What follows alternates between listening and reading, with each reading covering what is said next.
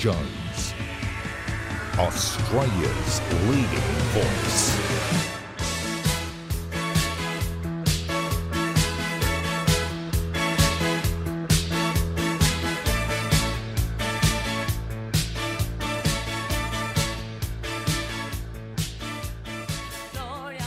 Well, good evening again, and thank you for tuning into ADH TV. You can now watch me on the big screen. You download the ADH TV app, there it is, for free on the Apple App Store or the Google Play Store. It works on your TV, your mobile, or your iPad. Our viewers are loving the new app and the fact that I'll tell you a bit about that next week, how much they're loving it, but it's soared up the charts, I've got to tell you. And the fact, because everything's there, and the fact you can watch me live and on demand. So get on board, or of course, you can continue to watch on the website. The website is adh.tv. But have a go at the app. Search ADH TV on the Apple App Store or Google Play Store. And remember, you can have your say by emailing me, Alan Jones at ADH TV. Tonight we'll be joined by the new federal senator for the Northern Territory, Jacinta Price. I supported her nomination for the country Liberals because she's a tremendous woman of courage. She's authentic, she understands the plight of many Northern Territorians and, of course, Indigenous Australians. In fact, she has a better understanding than most of Aboriginal affairs and how we can improve those communities. She's a true conservative. Jacinta Price winning pre selection and then being elected into the national parliament is proof, is it not, that gender quotas and all that nonsense about introducing a third chamber are not needed. Jacinta got there on merit. I'll also be joined by Terry Barnes, who is a policy consultant and was a health policy advisor for the Howard government. He has great insights and plenty to say when it comes to the future direction of the Liberal Party. I'm sure he, like many others who would describe themselves as Liberals, no longer recognise the party they once joined. This is a serious debate that must be had.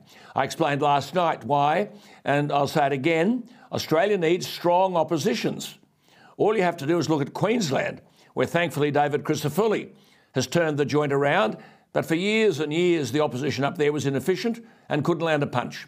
As a result, the public are forced to cop a Labor government now filled with hubris. The same applies to Victoria. In the last 50 years, the Liberals have been in government for only 20 and haven't come anywhere near since 2014.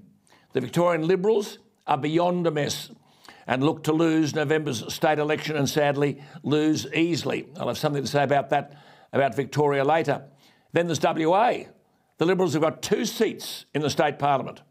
So, who exactly is holding Premier McGowan to account?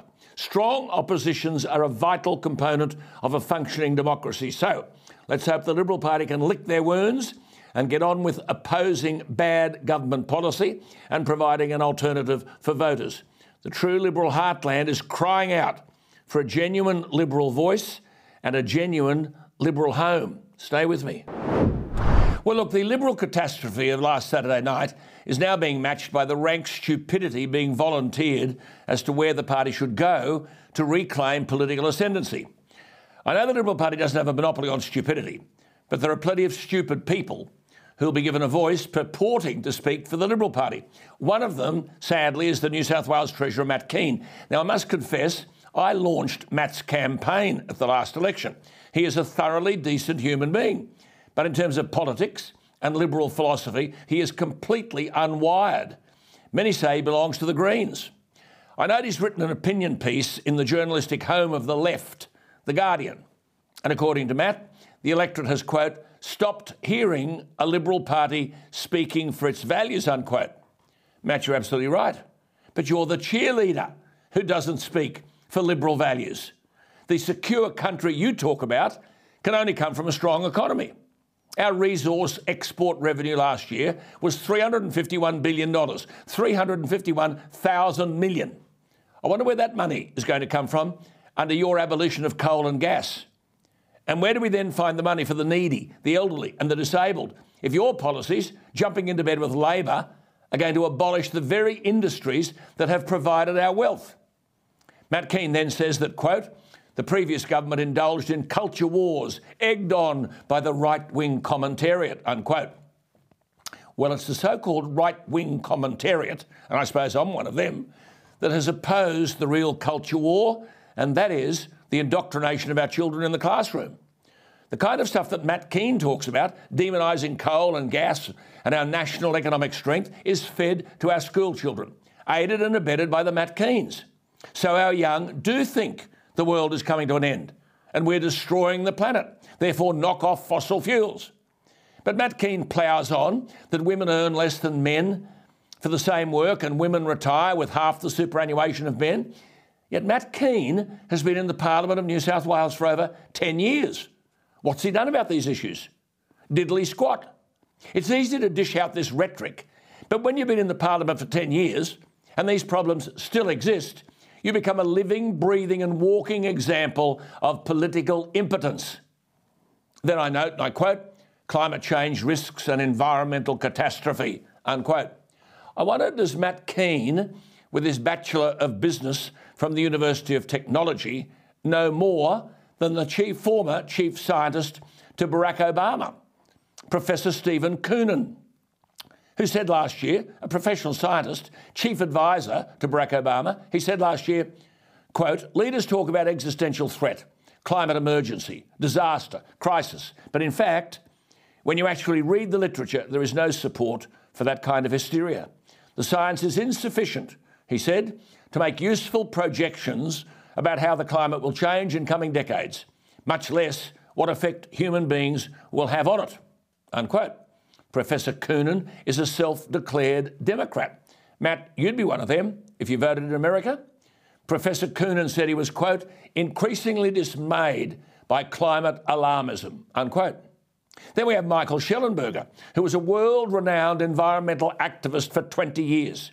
But he wrote a book the year before last Apocalypse Never Why Environmental Alarmism Hurts Us All. And he apologised for, quote, the climate scare we, that's all these environmental uh, action takers, the climate scare we have created over the past 30 years, unquote.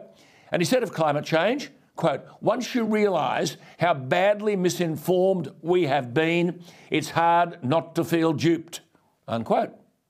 That is what you're doing, Matt Kean, misinforming people when you talk about climate change risks and environmental catastrophes. But Matt Kean talks about, quote, science aligned emissions reduction targets of between 45 and 60% by 2030. That's in eight years' time. Well, okay, Matt, let's talk science. I would choose the scholarship of Professor Richard Lindzen, the world renowned American atmospheric physicist, ahead of your scholarship. The former Alfred P. Sloan, Professor of Meteorology, no less, at the Massachusetts Institute of Technology, was a lead author of Chapter 7 Physical, Climate, Processes and Feedback of the uh, Intergovernmental Panel on Climate Change's third assessment report on climate change.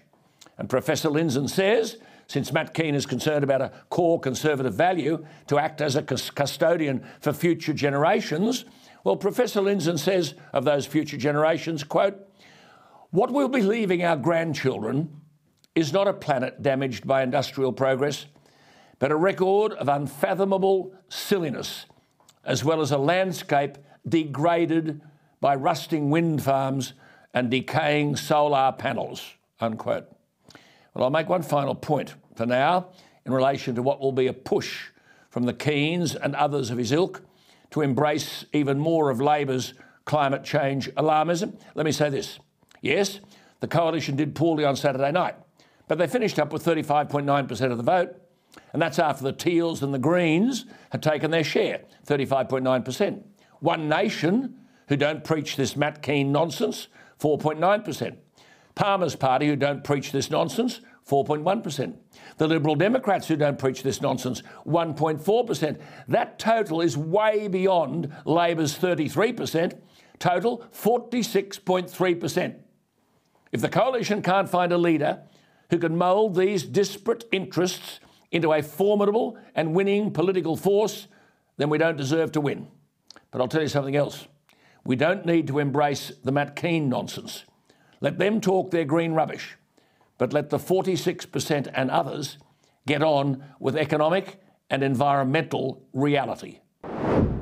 Well, it's pleasure time because my first guest is the person I would describe as a legendary Australian. That will embarrass her, but I don't care. A true patriot, Jacinta Nampijinpa Price. And I'm delighted to say She's a freshly minted senator for the Northern Territory. She's a member of the Country Liberal Party up there, a politically conservative party operating in the Northern Territory. She has served as a councillor for Alice Springs since 2015. She's currently the deputy mayor of Alice Springs. She was born to an Anglo Celtic father who was born in Newcastle, that's New South Wales, and a Warlpiri mother, Bess Price, who served in the Northern Territory Legislative Assembly. Philosophically, Jacinta is outstandingly strong on criminal justice policy, arguing that the issue of black on black violence is ignored in favour of discussion about racial discrimination against Aboriginal Australians. Jacinta Price is also the Indigenous Program Director for the Centre for Independent Studies. She's got three sons from her first marriage, but she experienced domestic violence in a later relationship. I'll tell you something she can sing. She makes beautiful music, and her folk soul country album, I'm giving it a plug, Dry River, was launched in 2013. I'm delighted to welcome Senator Jacinta Price. Jacinta, congratulations. I mean, how does that sound, Senator Price? I'm still I'm still getting used to it. It's it sounds odd. I sort of someone says senator and I look around. I'm like, where where? Oh, that's right, it's me. and, and, what did your son What did your son say to call you? Oh look, my my youngest, who's 18, is like six foot two, and and he kissed me on the forehead after he left after election day, and he said Bye, just Senator. How good is that? How good. Now, look, on the serious stuff, you and I have talked often publicly about the things that Canberra want to ignore. That in 2020, mm. in one Indigenous community alone in the Northern Territory, you and I talked about 184 children victims of abuse and 35 men faced 300 charges. Then you went to Canberra in March last year, joined by the cousins of a 15 year old girl who'd been raped and died, and you tried to get the Morrison government to address the issue of Indigenous girls being raped and beaten. The media were nowhere to be found. Now, I've got to say to our viewers, in the same month of March, there were women marching and spitting and hissing about inequality. Not a single one was interested in Jacinta Price and the plight of raped Aboriginal girls. Jacinta, how can you change all this now? Well, I've got the ABC flat out knocking on my door now. It's quite interesting when uh, all of a sudden I, I received the title and they all want to know me now. So, uh, and there is no escaping uh, me and the issues that I want to be able to confront, uh, particularly, you know, from the Senate as well. Uh, and given also, I think the fact that it's there's likely to be about 10 Indigenous MPs uh, in the Senate and also in the House of Reps uh, altogether. And therefore, it really is a good time to discuss yeah. these issues. And I don't think anybody should should um, ignore them. I'll, um, I'll come to that. If they have been elected. I'll come to that in a moment. I just want to make another point because I remember also at the last mm. federal election, a Greens candidate posted a picture of you drinking from a coconut with a caption which said, "It's not every day you see a coconut drinking from a coconut." Now, you are a Conservative politician, so no one condemned that disgraceful behaviour, did they? That's right. No, because it's okay to attack. You can't attack uh, women unless they're conservative women, and you can't attack Aboriginal women unless they're conservative Aboriginal women. Then they're um, easy game. Um, mm. Well, supposedly anyway. Yeah. And that's that's certainly no, you know no longer. I'm going to smash that stereotype. No, no, no more. No longer. Jacinta Penny Wong is a very intelligent lady, and she is the new foreign minister. But she announced this week that her grand plan, after nine years in the political wilderness her first act as Foreign Minister, she, saw, she said, would be to deliver a First Nations foreign policy. Have you any idea what that is? It sounds absolutely absurd. I don't know what that's supposed to mean and uh, how that's supposed to come about.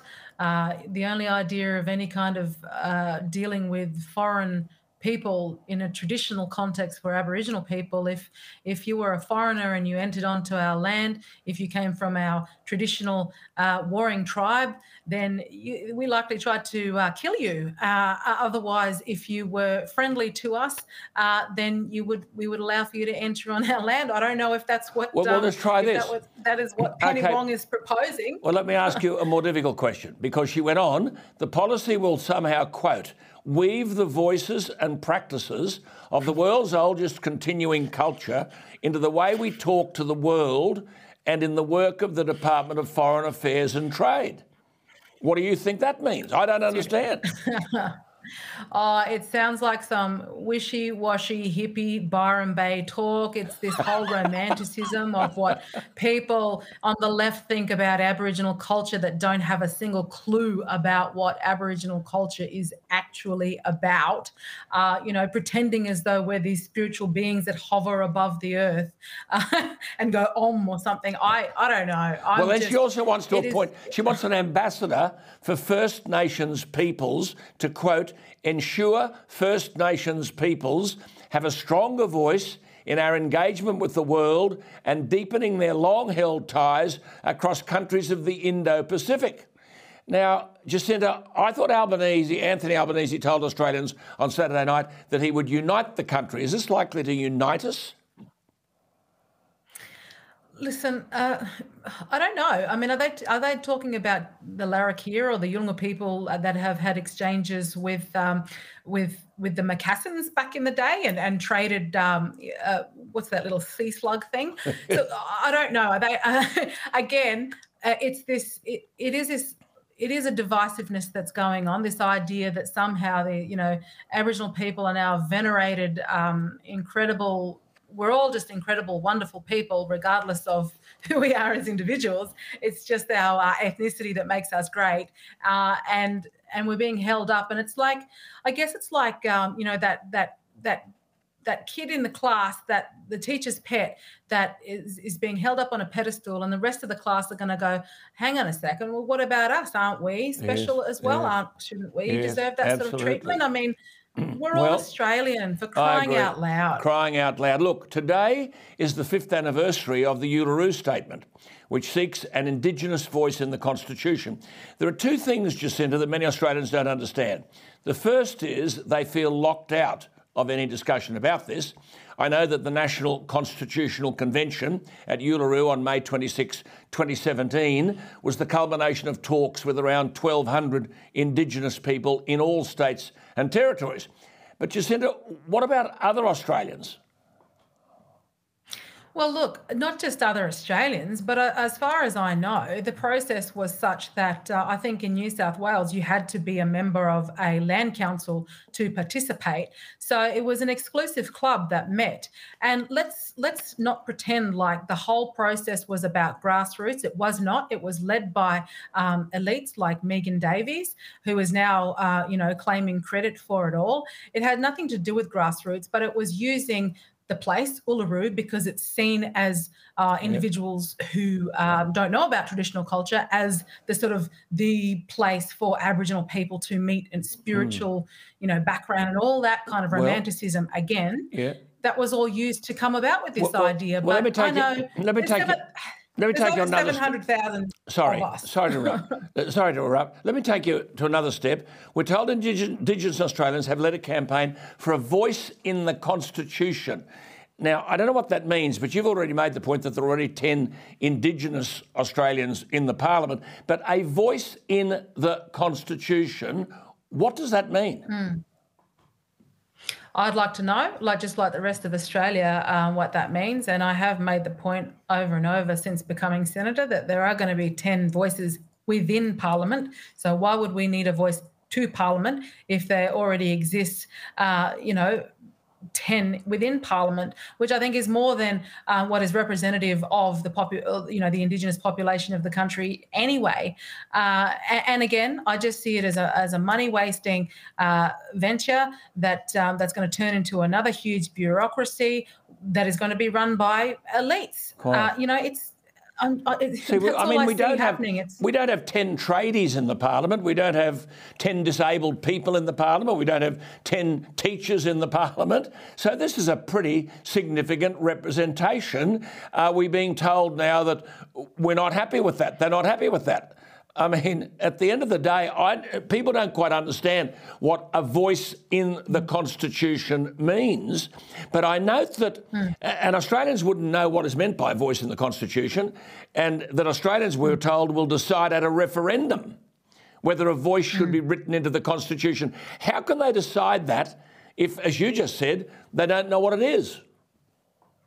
Well, that's exactly right. I mean, there's this all, all this talk, but this, the the referendum has to go to the Australian people, and it was. I mean, it was pretty clear what the referendum, what our previous referendum uh, was all about, and and Australia, uh, you know, overwhelmingly supported Indigenous Australians with that one. But this one is completely unclear. Uh, I don't believe it's not representative of the, the want for all Indigenous mm. people. Again, there's over 700,000 of us. It's not as if we all think the same. Uh, and again, we've got 10 representatives within Parliament. I mean, they just don't know how to solve these issues. And I've got a fair idea of how we might go about it. Uh, it's just about stopping, well, stop attempting to um, reinvent the wheel and creating and, more bureaucracies. And do something about the problems that you've identified in the Northern Territory, which are far, far more important. Uh, I'd like to talk to you down the track about this. This is about truth telling uh, apparently a truth telling commission, whatever that is, and a treaty of, ahead of the Indigenous voice in Parliament. I mean, I thought a treaty was between two separate countries. So, I mean, Australians are not ignorant or uninterested, but they don't understand what is meant. I assume truth telling commission, I don't know what it is. Jacinta, we could talk all night. I mean, the key here is you're going into the Parliament and you hope you'll get some justice for those people in the Northern Territory, Indigenous people, who have been ignored in terms of the violence that they've suffered.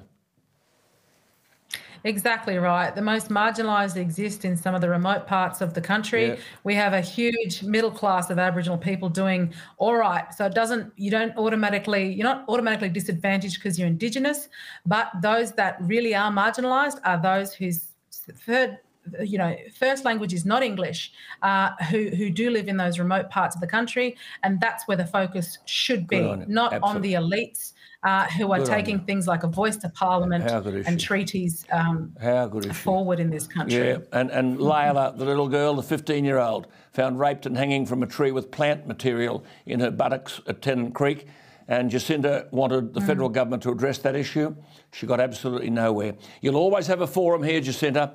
Lovely to talk to you. Congratulations and good luck in all you do. And we'll talk again soon. Thank you very much, Alan. There it's, it's always a pleasure Price. being able to talk. Senator Price, and she can sing as well.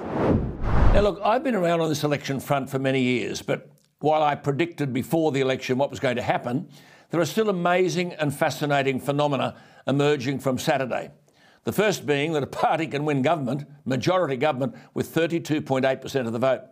But let's go to Victoria, where the Liberal Party are almost as dysfunctional as the party is in WA, South Australia, and New South Wales. But could anyone give you more ammunition than Daniel Andrews? Earlier this month, Daniel Andrews labelled questions over whether he leads a corrupt and unethical government as ridiculous.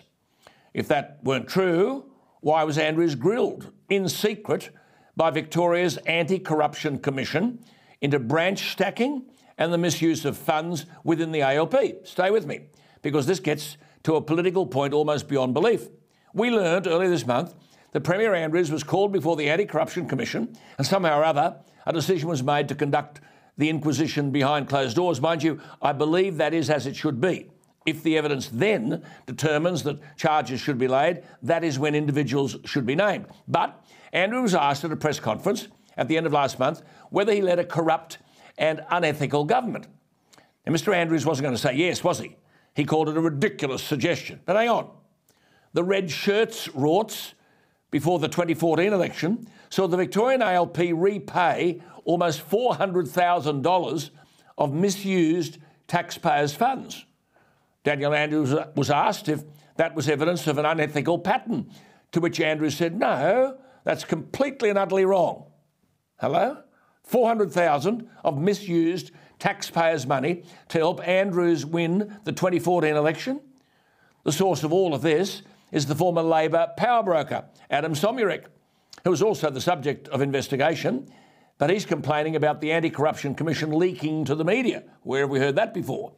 But interestingly, Somyurek has accused Premier Andrews of knowing a lot about Somyurek's socialist left factional operations. Stay with me.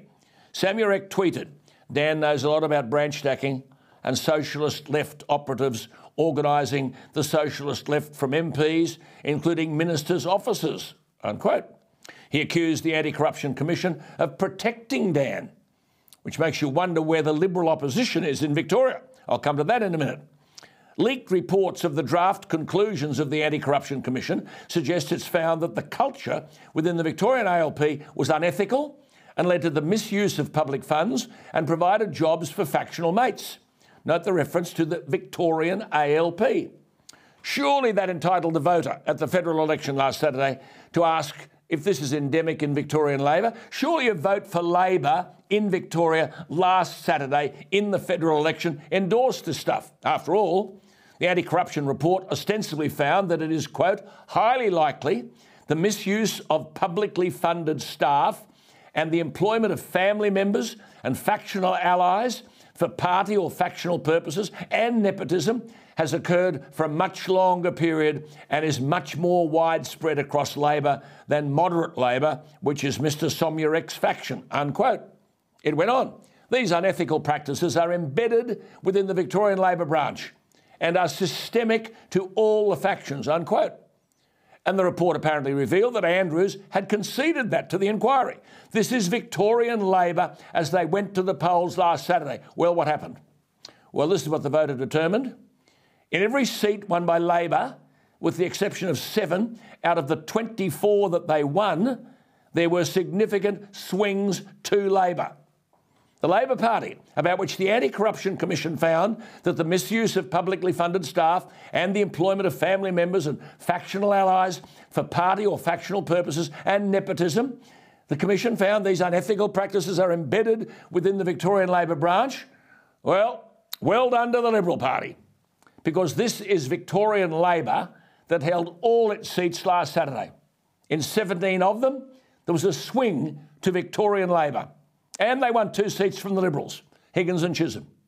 Clearly, the Liberal Party in Victoria couldn't begin to prosecute a case against Victorian Labor. They should fold up their Liberal tent and fade away. Surely this is proof that the Victorian Liberal Party is politically hopeless.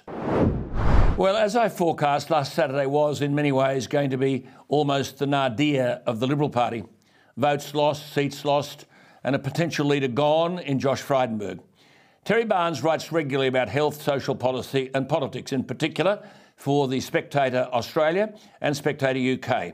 He has worked with federal and state governments and in politics for 25 years. He was a senior personal advisor to two federal health ministers, Michael Wooldridge and Tony Abbott.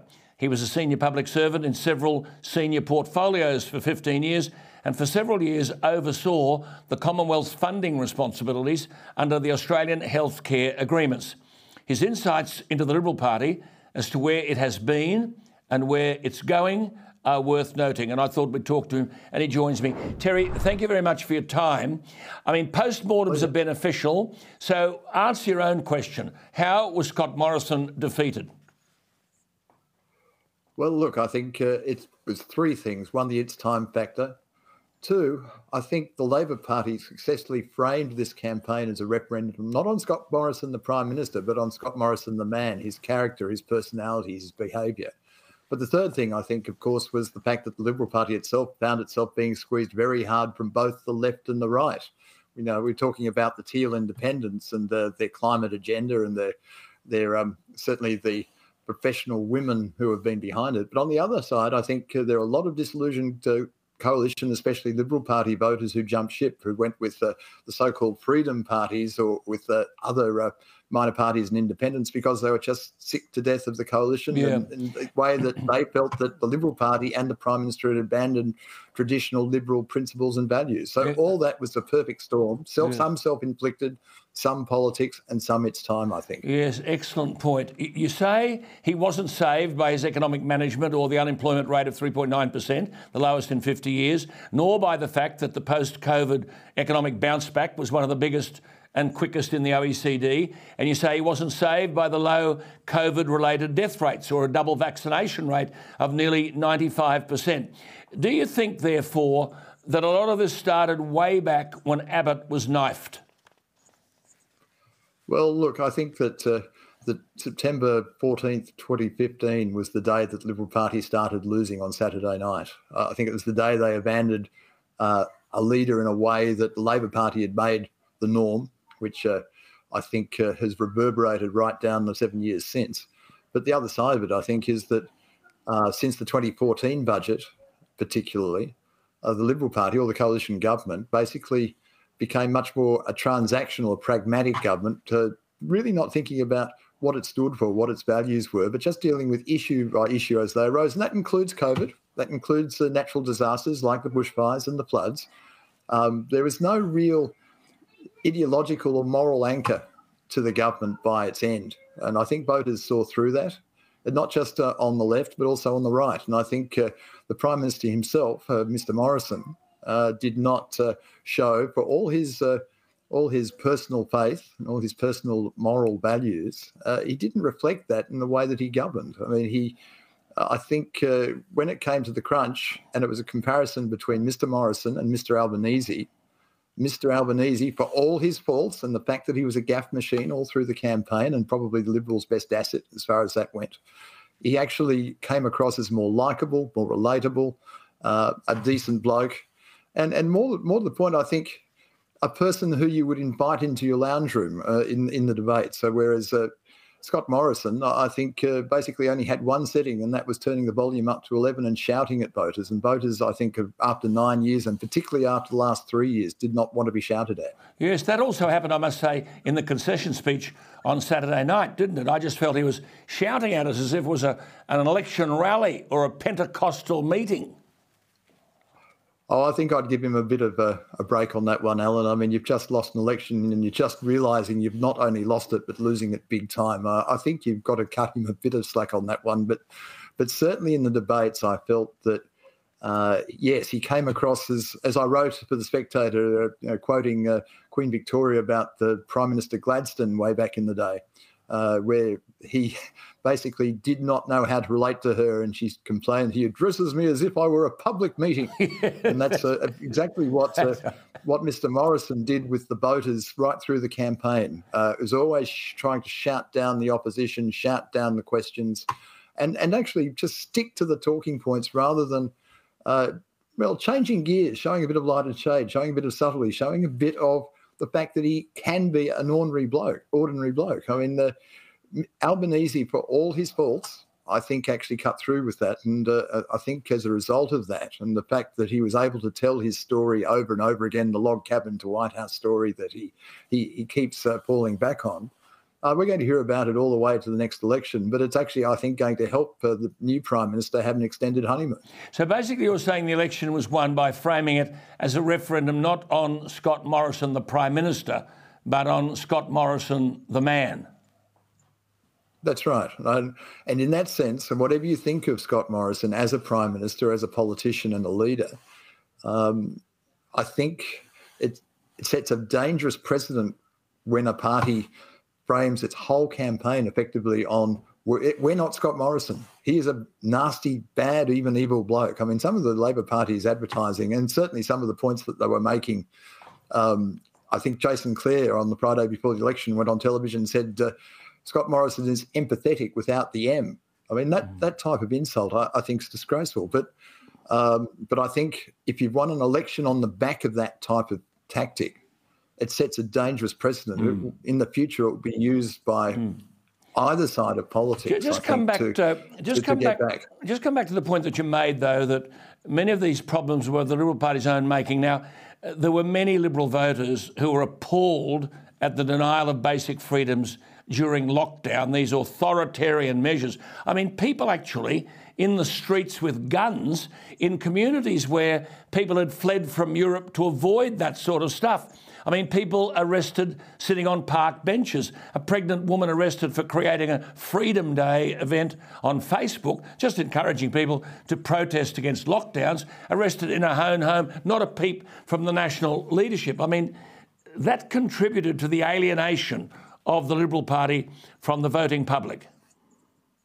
Well, I think that's true, but I think you've got to also keep in mind that a lot of that, uh, lot of that uh, awful stuff, particularly uh, that that poor woman in um, in Ballarat who was arrested in front of her children in her pajamas, uh, that was done by state governments, by mm. state authorities, uh, because one of the things that's been highlighted by the pandemic is in in this area the federal government actually could do very little. But I think that the prime minister and the coalition government should have been much more active, Correct. much more vocal. That's in, the point. in criticising. That's the, the point. and trying to actually yep. knock those premiers' heads together Absolutely. so that they acted consistently, but they also acted morally and responsibly. Yeah, absolutely.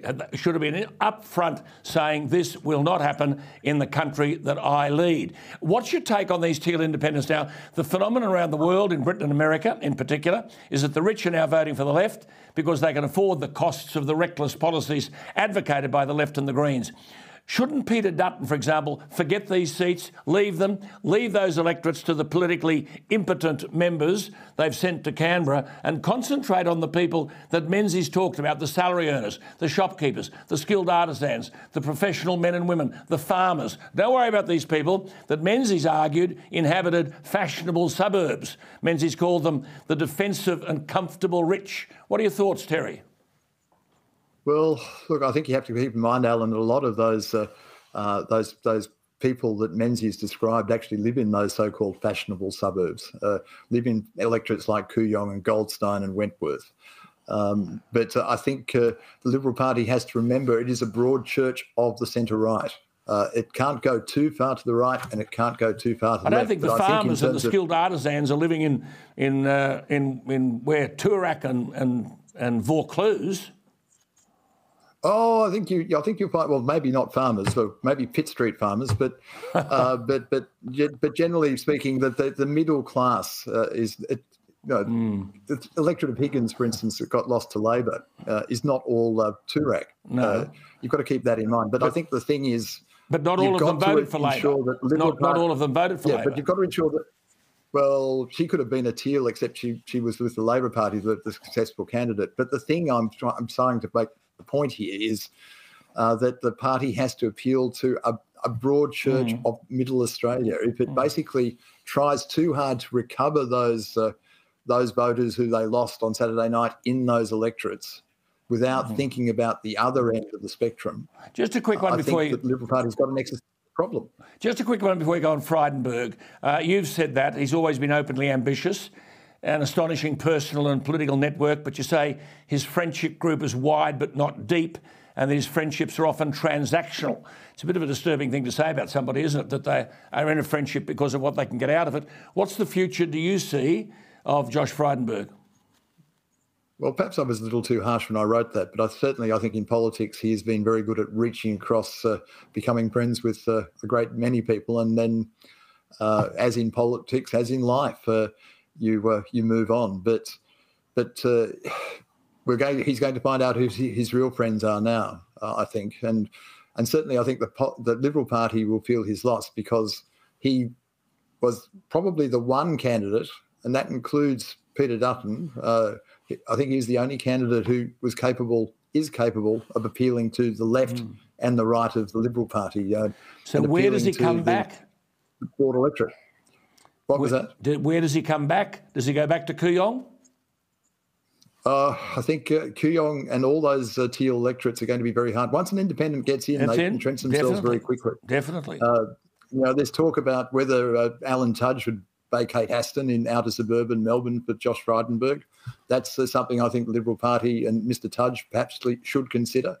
But uh, I think the reality is that Josh Frydenberg's influence is going to be outside Parliament for some time. And to, but he is still a valuable force within the party. Yeah. He's a valuable uh, source of ideas and leadership. So this is the time for all good men to come to the aid That's of the party, right. as it were. And I think Josh Frydenberg will do no different. Good on you, Terry. Good to talk to you. Always good to talk to you. Love reading your stuff as well. Keep at it.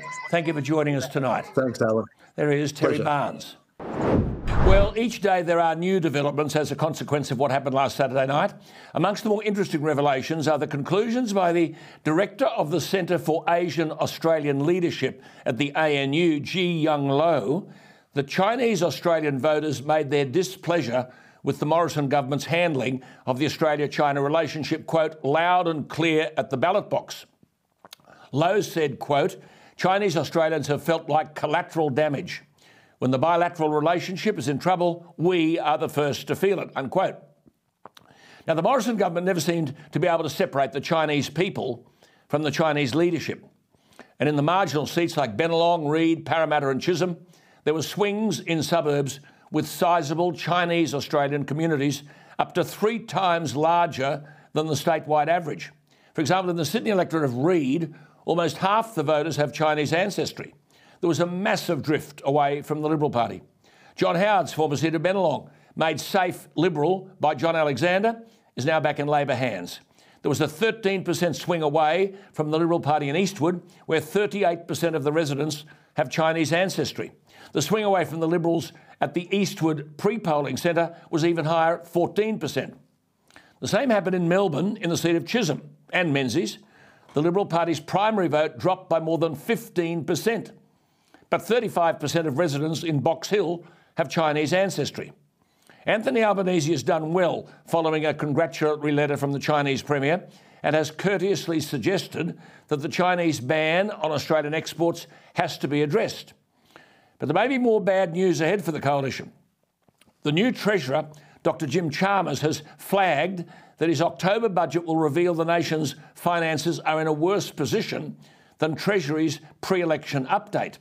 He said he'd give a detailed statement to the Parliament when it returns on the issue of debt and deficits, though it'd be hard to believe he didn't know what the debt and deficits were.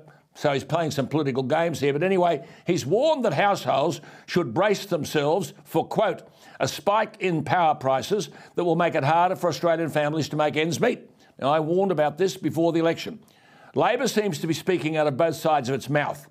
If you want to demonise coal fired power and shut down fossil fuels, then, as I've said over and over again, electricity prices will go through the roof. Eventually, Labor will be forced to see that the net zero emissions talk is pie in the sky. If the new Treasurer is saying that we have a full blown cost of living crisis in this country, then he must understand that energy prices feed into everything we produce and use. Pandering to the idiotic left about net zero emissions by 2030 is only a recipe for making things worse. And there's going to be a dogfight over an update in electricity pricing, allegedly delayed by the Morrison government. Now, Josh Frydenberg in his final budget in March claimed, quote, the government's actions have helped reduce residential electricity costs by 8% and small business costs by 10% over the past two financial years, unquote. But wholesale prices, as I previously told you, more than doubled in the year to March and have increased further since. It will be alleged that the Morrison government amended regulations so that the new electricity price for the coming year wouldn't be released until today. The direction to change the regulation was made on March 31, according to the Australian Energy Regulator. As Dylan McConnell, the energy specialist at the University of Melbourne, has said, it's hard not to see this through a political lens. They didn't want this increase announced during the election campaign, unquote. However, one of the pleasing stories from the new government is the fact that there is to be a review of the role of the Reserve Bank, long overdue. There are many questions it needs to answer, including whether or not the people in Struggle Street were misled about interest rates and bought houses accordingly when the Reserve Bank suggested that interest rates wouldn't rise until 2024. And given the rise in inflation in other Western countries, why was the Reserve Bank so late to respond with an interest rate increase? Let's be honest. We've dined out for too long on cheap money, but too many young people, sadly, were seduced by the Reserve Bank's constant assertions that interest rates wouldn't rise until about 2024. They now face the train coming down the track that they didn't see. Dr. Chalmers has called for the first review of the Reserve Bank in almost four decades. It's a significant initiative. But the good news for the Liberal Party is that the often not well known Peter Dutton looks set to be the new leader. He warned yesterday what has been his consistent message that things are going to be tough under Labor, and he nailed it higher interest rates, cost of living, inflation, and electricity prices. And he rightly said, quote, Labor talked a big game on the economy. They now have to deliver, and we will hold them to account. Peter Dutton is just the man to do it. He won't be taking the Liberal Party to the left or the right. He'll be taking the Liberal Party where it belongs, in the tradition of its creator, Robert Menzies. This week is the 80th anniversary of Menzies' Forgotten People broadcast. Given the triumph of the Teals in wealthy electorates, Menzies warned that the real life of this nation was not to be found in, quote, fashionable suburbs or with, quote, the defensive and comfortable rich, unquote. Well, Peter Dutton doesn't have to revisit Menzies because the Menzies edict of 80 years ago is identical to Dutton's instincts. Menzies believed that, quote, salary earners, shopkeepers, skilled artisans, professional men and women, farmers, and so on are the backbone of the nation, unquote. Peter Dutton's challenge will be to capture their support. He is immensely well credentialed to do just that. And after a rotten week for the Liberal Party, Peter Dutton is the agent of hope. Well, look, before we go, and I spoke with David Maddox about this in the UK report last night, there are fears that Boris Johnson's Conservative Party is going the way of its counterpart here in Australia. That is, on the road to being obliterated. That is, if nothing changes. The much anticipated report into the Downing Street parties has now been handed down by the appointed public servant Sue Gray. It was anticlimactic in a way. Plenty of talk about 4 pm wine time and pizza and prosciutto, along with accompanying photos. None of it is devastating to Boris Johnson, but the big thing here is that the British public, who suffered through harsh and long lockdowns throughout the past two years, were doing so while the Prime Minister and other public servants were holding shindigs in Downing Street. Not the end of the world, but people are rightly annoyed at the hypocrisy of government. Each day we would receive condescending lectures from politicians about what was and wasn't allowed, almost always nonsensical and without any medical or scientific justification, only to have those making the rules breaking them. It was a period upon which we'll look back and shake our heads. Boris Johnson is running out of credibility and support. He was the anti establishment figure, remember? The bloke who would deliver the people's will of Brexit. And say whatever you like about Boris Johnson, one thing you cannot deny is that his intelligence trumps that of his opponents. The problem he has is perhaps summed up by one anonymous MP in the Conservative Party who said, quote, Today is the day the PM is safe. Today is also the day the Conservatives lost the next general election, unquote. It's an interesting point. The one thing Boris Johnson will have to face is that voters may think it is time for change after 14 years of the Conservatives in charge. That was a factor here in our election. Another factor for him, which most certainly happened here with Scott Morrison, is that Boris has forgotten who delivered him power in the first instance. Scott Morrison had his quiet Australians, who he later abandoned. Boris Johnson had those in middle and northern England, or as they called it, the Red Wall. He took all those traditional Labor seats. For them, he stood up to the technocrats, the Eurocrats, and the do gooders. He was rewarded in the 2019 general election, with the Tories winning 43.6% of the vote, only 0.3 points below Margaret Thatcher's phenomenal triumph in 1979. Allister Heath, in what is a perfect summation of where Boris Johnson is, writes in the UK Telegraph, and I quote Gray's report describes a delusional, arrogant elite who thought the stringent rules they had imposed on the public didn't apply to them a politically toxic state of affairs in the middle of a cost of living crisis. He goes on Johnson's Conservatives were meant to be different, humble servants of the public, implementers of the general will. Instead, they've turned out to be just as bad as other ruling castes, breaking manifesto promises with as much abandon as they ignored the COVID rules, convinced that they could get away with everything. It is the gulf, he said, between what was promised and what has actually happened that has hurt Johnson. Unquote. Let this be a lesson for any government that the public are eventually a wake up to your behaviour and your unwillingness to represent the electorate's views in the Parliament. So, Albo, be warned. That's it from me. Look, looking forward to seeing you again on ADH TV next week. Check the app, ADH TV. It's all there today and every day. So thanks for being with us. See you Monday night. Good night.